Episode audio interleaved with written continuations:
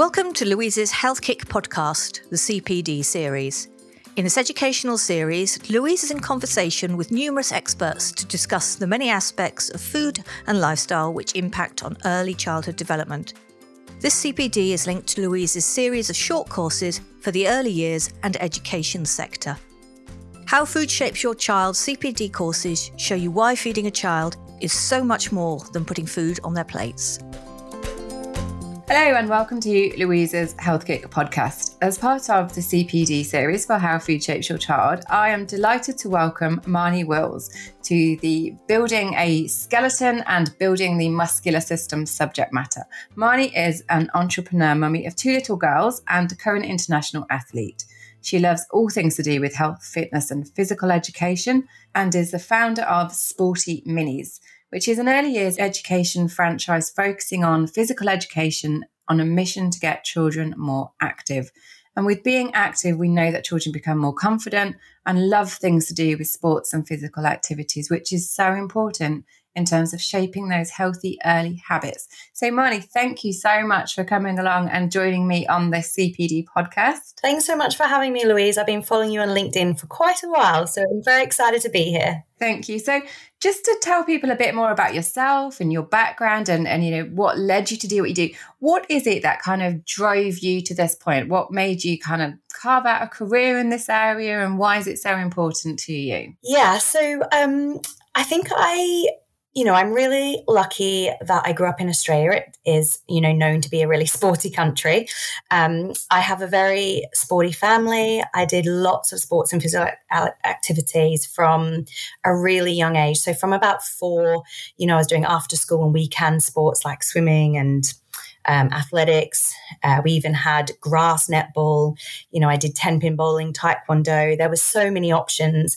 And I just was exposed to so many different physical activities from such a young age, which I think really developed my physical literacy early, which means, you know, I, I loved PE at school because I was so competent and confident. Um, and I think generally my personality traits are, you know, very much um, you know, I, am a bit of a motivator, I'm a bit of a leader. So that kind of la- naturally led me to being team captain and organizing team sports in secondary schools. Um, and you know, just going on through university, um, being in top teams and getting selected for state and international teams in different sports. Um, and then I decided that I wanted to do PE. And to be fair, I think I wanted to be a PE teacher f- probably from the age of about 12 or 13. Um, I loved my secondary school PE teachers. Um, and that you know, that just led me to go to university. And then after university, I moved straight to London um, and followed my passion for sport and stayed over here because um, I was lucky enough to make um, England teams for both indoor netball and touch rugby, um, which meant I got to travel most of Europe. Um, playing sport while teaching PE in London schools. And I did that for about 10 years before starting my own physical education business so yeah, I guess it's important to me because my whole life and its direction, even to this day, has been shaped through sport and physical activity. Which is quite an amazing story and shows just how those early sort of influences in your uh, in your sort of physical activity and your physical movement that shaped your habits and your passion, but also just became part of you and enabled you to have the amazing career that you've had and, and continue to have, which is showing just how important those early habits are. Because if we flip that over to what we often see with children, and I don't always refer to movement and activity with children as physical education or exercise, because for many that can be quite daunting. And I'm quite similar to you. I don't have the international athlete bit, but I've always absolutely loved exercise. And I think I copied my older brothers in everything they did and, and got into sort of running and triathlons from about the age of eight. So a little bit older than you, but very much the same. It was I loved PE. I was first to volunteer for things like cross country that everyone else was ducking out. I was first in there, and and it's it's so true that when we have that positive experience prior to school, and my experience of PE in secondary school is very much the same as yours. If the PE teacher couldn't, I remember taking over the class once and just absolutely loving it. And it's so different to the flip side of somebody who is so daunted by that. And for PE, is such a traumatic memory and is such a traumatic experience to go through school. And many children, and I think an increasing number now to when I was at school, are experiencing that early trauma.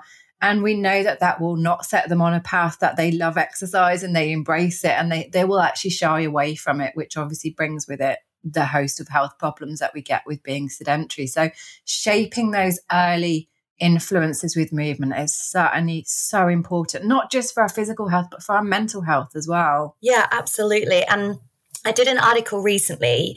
Um, one in four of our children under seven do not get the recommended three hours activity a day.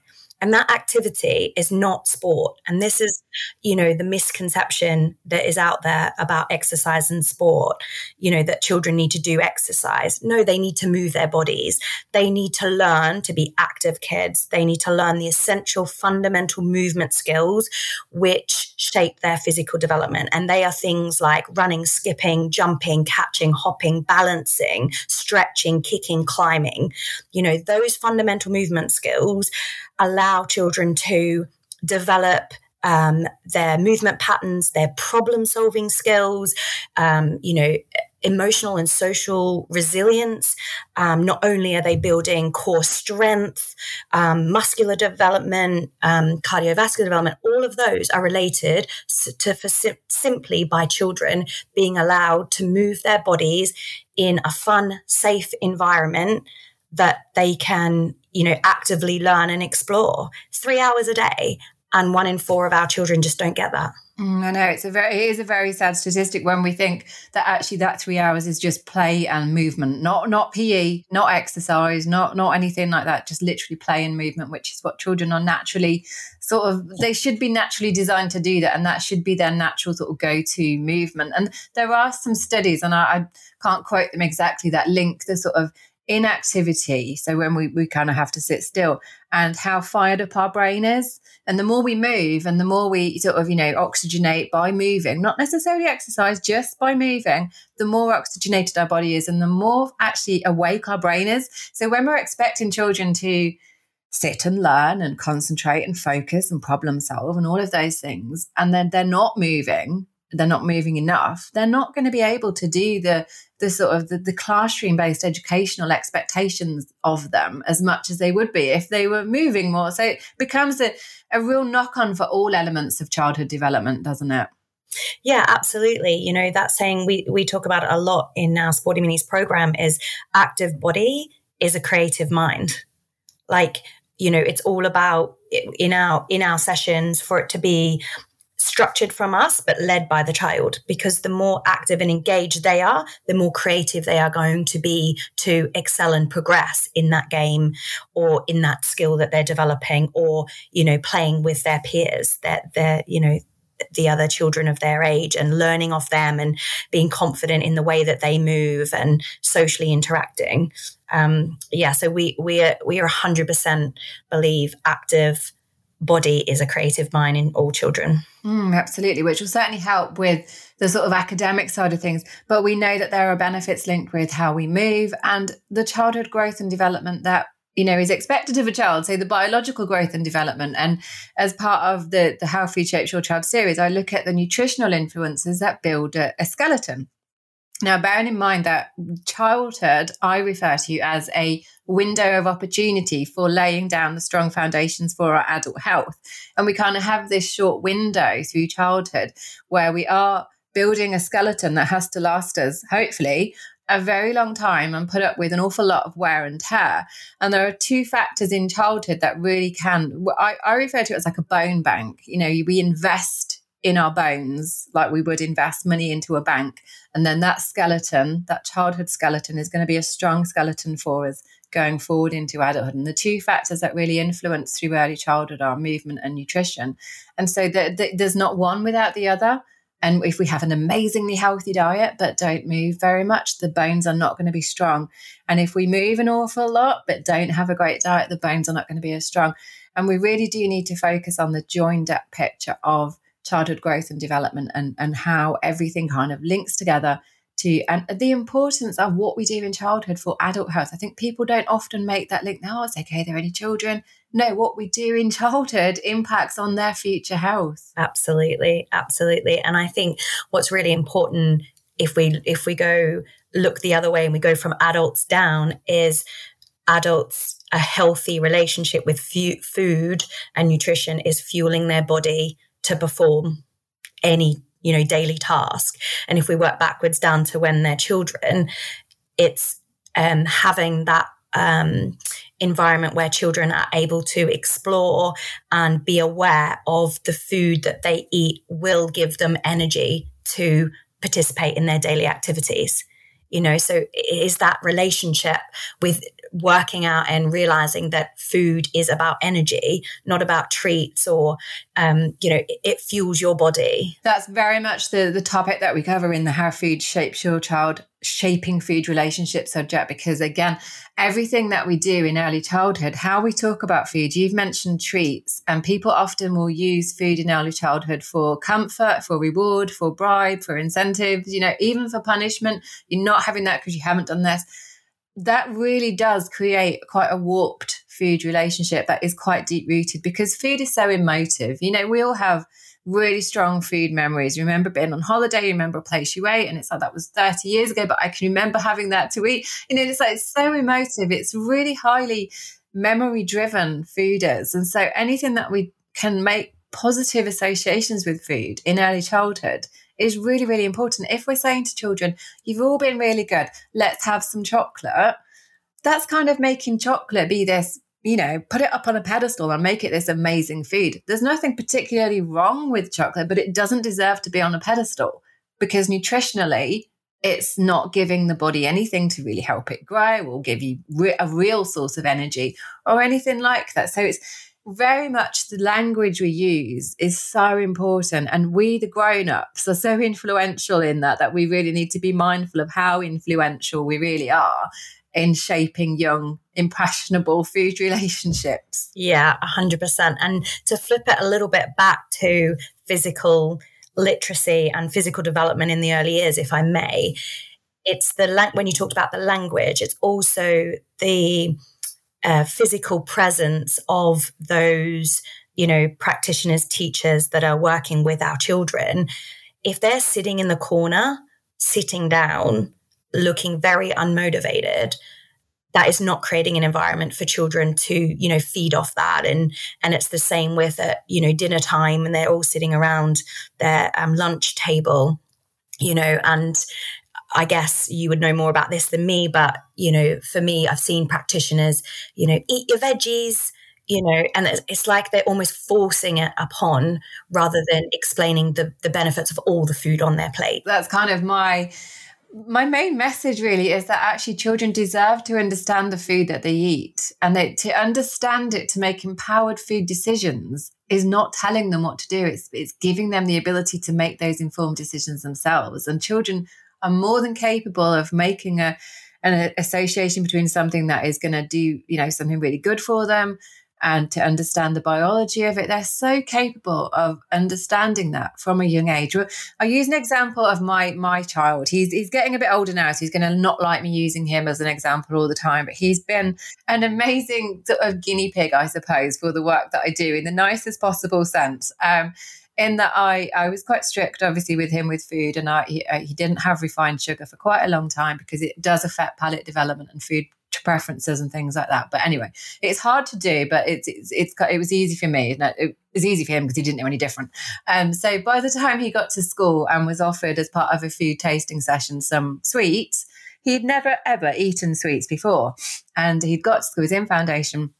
They were on a plate with other things, and he tried it, and he just he the texture was alien to him the the feel of it, the flavour, the everything was alien to him, and he, he spat it out, so he didn't like it.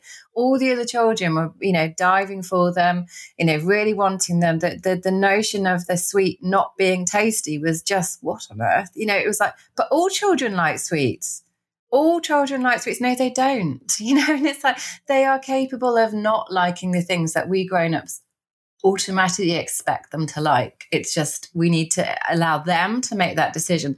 And as he got slightly older, he's nine now. I've said to him, look, it's your decision. You can try them again. You may have changed. You know, obviously you're always going to be offered sweets. You know, you can try them. But he still doesn't like them. Still doesn't like them. Wow that's amazing. That's really good. so, it, but it shows that you don't need if you're, you know, you don't need to think children must like this. What he, he's always offered them at the barbers, everywhere you go. What do you mean you don't like them? And it's like, no, we don't need to say that to children. Just accept that they don't like it. You know.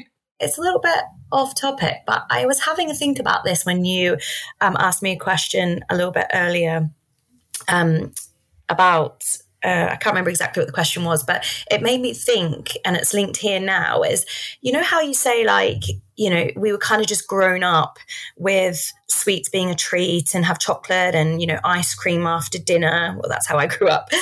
Um, and it's really funny because I felt like back when I grew up, yes, we had those sweets, but for some reason, we either didn't have the excess that I feel like kids have now, or we actually were in a society of outdoors and active, whereas I feel like now we're in a society of indoor and inactive. Like, take my youngest daughter, for example. Okay, she's only 13 months, but I picked her up from nursery today and I said, Oh, should I take her onesie home and wash it?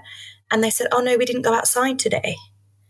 And I was like, You didn't go outside today, but it wasn't raining and it wasn't freezing. Uh, I don't understand. you know, um, and so we're just accustomed to be this era i feel like accustomed to be inside. That on top of somehow it being excess amount of sugar um, and seeing different foods as treats or the fact that mcdonald's is way cheaper than going and getting anything decent from you know sainsbury's or waitrose um, is kind of where we're at yeah, unfortunately, and that's that is such a big subject and something that I, I am working on on another project, and hopefully will be something I can launch quite soon. Um, but it's a it's a major major problem in that everything around us has changed. The food landscape has changed beyond recognition to what it was 20 years ago. We're starting to see the impact of that on children's health. And that's really the aim of this series is that there's an assumption that children are exempt from adult diseases. They are not. They just didn't used to get them. We have had in the last 20 years, we've had, um, we had the first child diagnosed with type 2 diabetes in the year 2000 in the UK. And the 20 years since then, so this is the, the real drastic change in our food landscape has really taken place in the last 20 years. It's been changing for 40 odd, but the real drastic change in the last 20. We have in the UK today 3,432 children with type 2 diabetes. So we're starting to see the impacts of those changes on our children and the external environment. So our food landscape has changed. Yes, we move less. We well, I certainly remember walking to school on my own when I was nine, and I don't. My son doesn't walk to school on his own, but you know, it was it, it, it was different. I did what I did go out on my bike more. There was no phone. I didn't have a phone when I was very young. You know, it was just I just went out and came back when I was hungry. It was just a different kind of world. We did move more. We did do more things. Um, and also, I think we just kind of have this, we have more stress. I think children are exposed to more stress than they used to be um, from a younger age. They, they see more things online. They're perhaps online a bit more. They, they have more technology around them, which is quite draining on even on adults. It's quite draining on our eyes. It's quite draining and it drains your energy. You lose time to it. So they have a different environment that they're growing up in, very much so, but their biology hasn't changed. So our human biology is designed to move, you know, to to to not sit still, um, to move around, to feel naturally full from food, and to have a natural hormonal balance with food. And all of that is going out of kilter because of processed foods, and they affect the hormones that tell us when we're full, can encourage us to keep eating. So you mentioned the consumption. Yes, consumption's gone up because we're having more of the foods that fuel that suppress the hormone leptin, which naturally tells us you're full, you're satisfied, you've had enough, stop eating, and encourages the hormone ghrelin, which is like, ah, keep going. so, so it becomes a vicious cycle in that we don't know when we're full. We can keep going, and children can comfort eat, and the pandemic has most certainly had an impact on childhood obesity.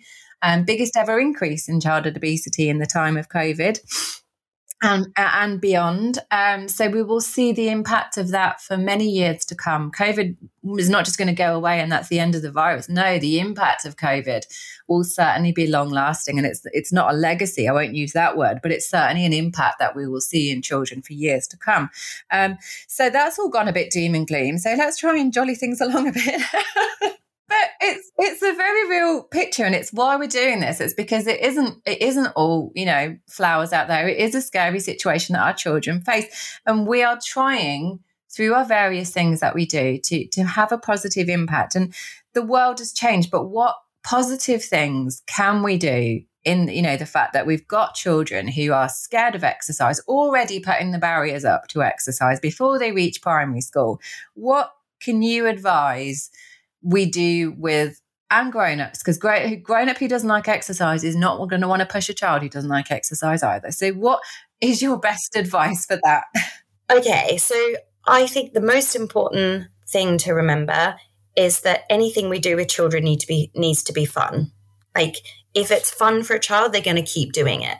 So you so in my opinion creating a fun learning environment where children are able to practice those fundamental movement skills. So simply having a day that's structured where they can even if they can't get outside, it can be in their um, classrooms at nursery or, or, early years at school.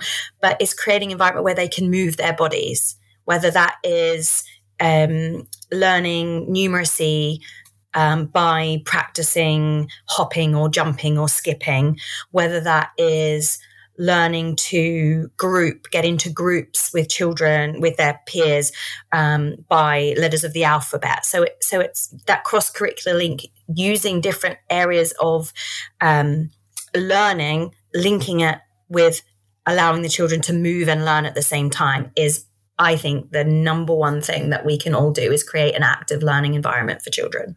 Mm, absolutely. And as you say, the, the fact that they're moving and doing a, I suppose, academic activity is gonna it's gonna fire at both areas of the body, isn't it? It's gonna fire at the brain and the cognitive function, and it's gonna fire up all the, the muscles and things as well. But they won't think they're exercising. And I think that's the most important thing is that if we just focus on let's do PE, you know, it's it's those children who have the barriers, PE is going to be a scary word for them. And once it's a scary word, or two words, I suppose, two letters, isn't it? Anyway, once it becomes scary, it's very hard to to overcome that. The barriers go up, don't they? And it's very hard to overcome. Yeah, I think the reason it becomes scary is twofold. One is children when they get to primary school, because PE isn't done in early years. It is development.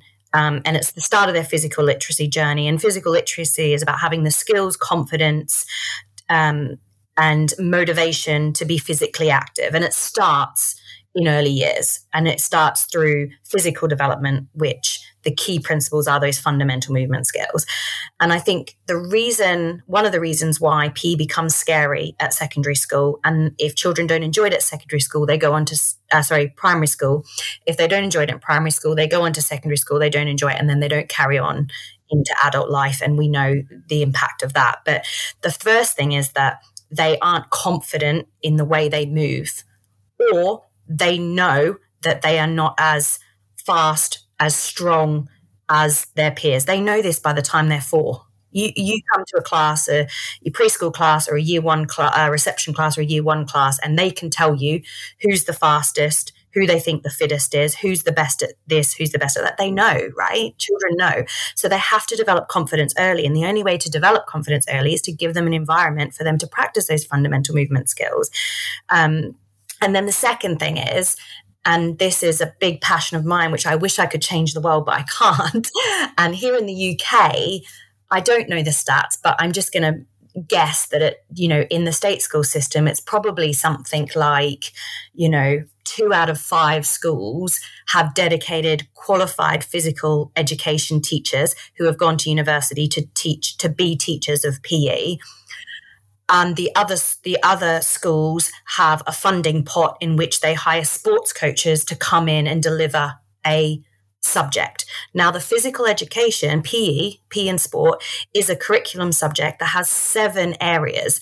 Football is not an area, okay? Uh, uh, fitness is not a particular area. It's physical fitness is one. Um, athletics is another, swimming is another, dance and movements is another, invasion games, uh, net and wall games, um, and striking and fielding games. So there's seven elements to the PE curriculum. And the problem is that in most schools, there are sports coaches coming in. It's normally um, a FA, so a football association, level one. So that's basically like asking a teaching assistant who isn't a qualified teacher to teach um, literacy or numeracy for a whole year. That's literally what we what we ask these sports coaches. And don't get me wrong, I I employ some amazing sports coaches, and um, you know there are some amazing sports coaches out there. But at the end of the day, they're not qualified teachers, and they are asked to teach a subject that has seven elements to it. And our children don't get the benefit of all of those seven elements from a qualified teacher that is able to give them the physical literacy environment that they need to develop into adults who have a lifelong passion for physical activity. Yeah, that that's really interesting. And I think that's a really good point to kind of raise in that we do I think a lot of the time with these sort of the activities, they can be optional as well. So they can be before or after school. And so the, the ones who want to do them will be the ones who don't potentially need to do them. They'll be the ones who would move around anyway.